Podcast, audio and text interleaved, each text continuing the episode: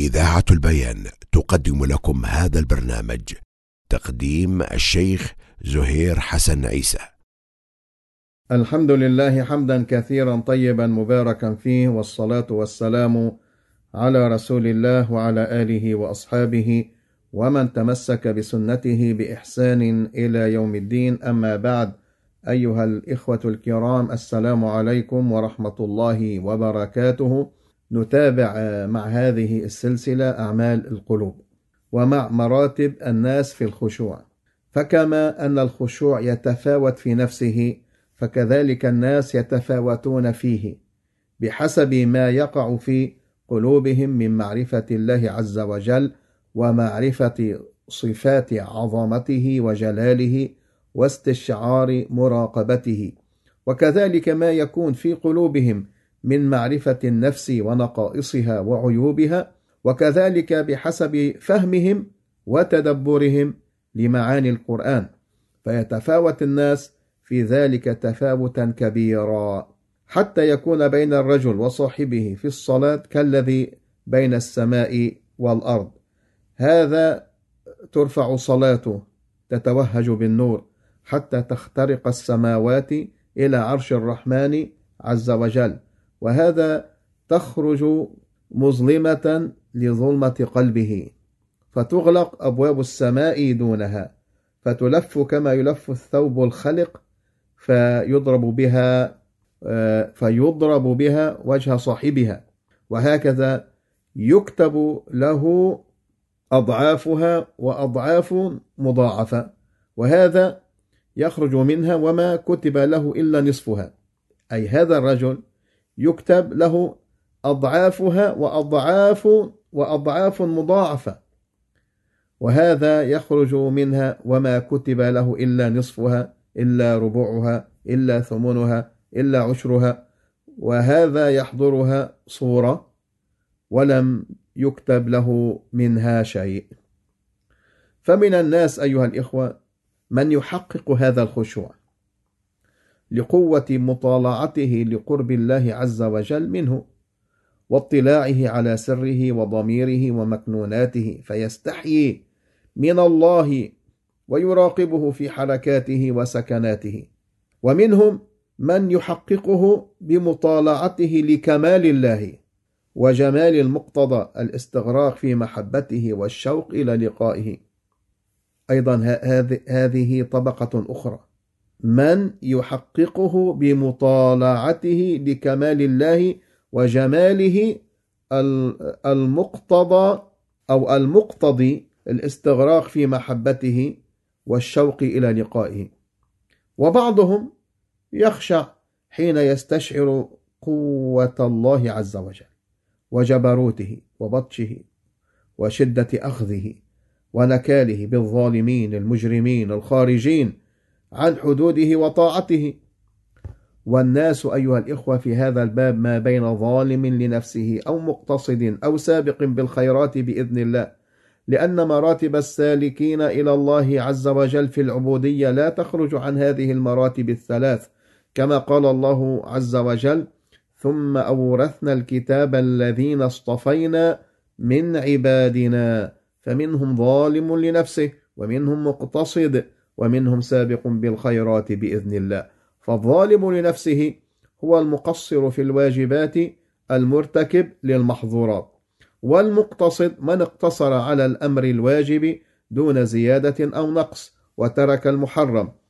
والسابق بالخيرات من جاء بالواجب وفارق المحرم مع مجانبته للمكروه وفعله للمستحبات. هذه مراتب الناس. فالخشوع عمل من أعمال القلب التي تظهر على الوجه والجوارح والناس يتفاوتون فيه على هذه المراتب فالسابقون في هذا الباب هم الأولون.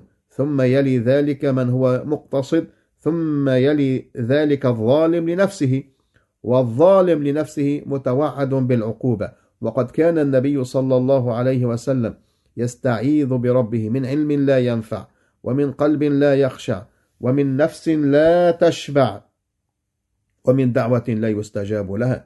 فدل على أن تحقيق الخشوع وتحصيله من الواجبات في الحد الذي لا يرخص للمكلف في تركه والتقصير فيه. وهكذا تتفاوت تتفاوت أحوال العباد في صلاتهم من جهة الخشوع. وقد جعلهم ابن القيم رحمه الله على خمس مراتب. المرتبة الأولى الظالم لنفسه المفرط وهو الذي انتقص من يعني وضوئها ومواقيتها وحدودها وأركانها. ولا شك أن هذه الأمور تؤثر في خشوع العبد بل إن الإمام الإمام في الصلاة يتأثر في خشوعه وإدراكه في صلاته بس بسبب إخلال بعض المأمومين بطهارتهم أو في إقامة صلاتهم. كما جاء عن رجل من أصحاب النبي صلى الله عليه وسلم عن النبي صلى الله عليه وسلم أنه صلى صلاة الصبح فقرأ الروم فالتبس عليه. فلما صلى قال ما بال أقوام يصلون معنا لا يحسنون الطهور فإنما يلبس علينا القرآن فإنما يلبس علينا القرآن أولئك قال ابن كثير بعد أن ذكر الحديث وهذا إسناد حسن ومتن حسن وفيه سر عجيب ونبأ غريب وهو أنه صل أنه صلى الله عليه وسلم تأثر بنقصان وضوء من ائتم به فدل ذلك على أن صلاة المأموم متعلقة بصلاة الإمام. النوع الثاني رجل يحافظ على المواقيت والأركان الظاهرة ولكنه يضيع يضيع مجاهدة ما يعرض له من الوسواس. لا يجاهد هذه الوساوس والخواطر فيسترسل معها. النوع الثالث من حافظ على حدودها وأركانها وجاهد نفسه بدفع الوسواس فهو مشغول بين صلاة وجهاد. يحاول أن يستحضر ويجاهد فهو مأجور على مجاهدته ومأجور على صلاته ولكنه لم يعتلي سنام المراتب. المرتبة الرابعة وهذه فوق الثالثة وهو من قام إليها فأكمل حقوقها وأركانها واستغرق قلبه شأن الصلاة وعبودية ربه فيها.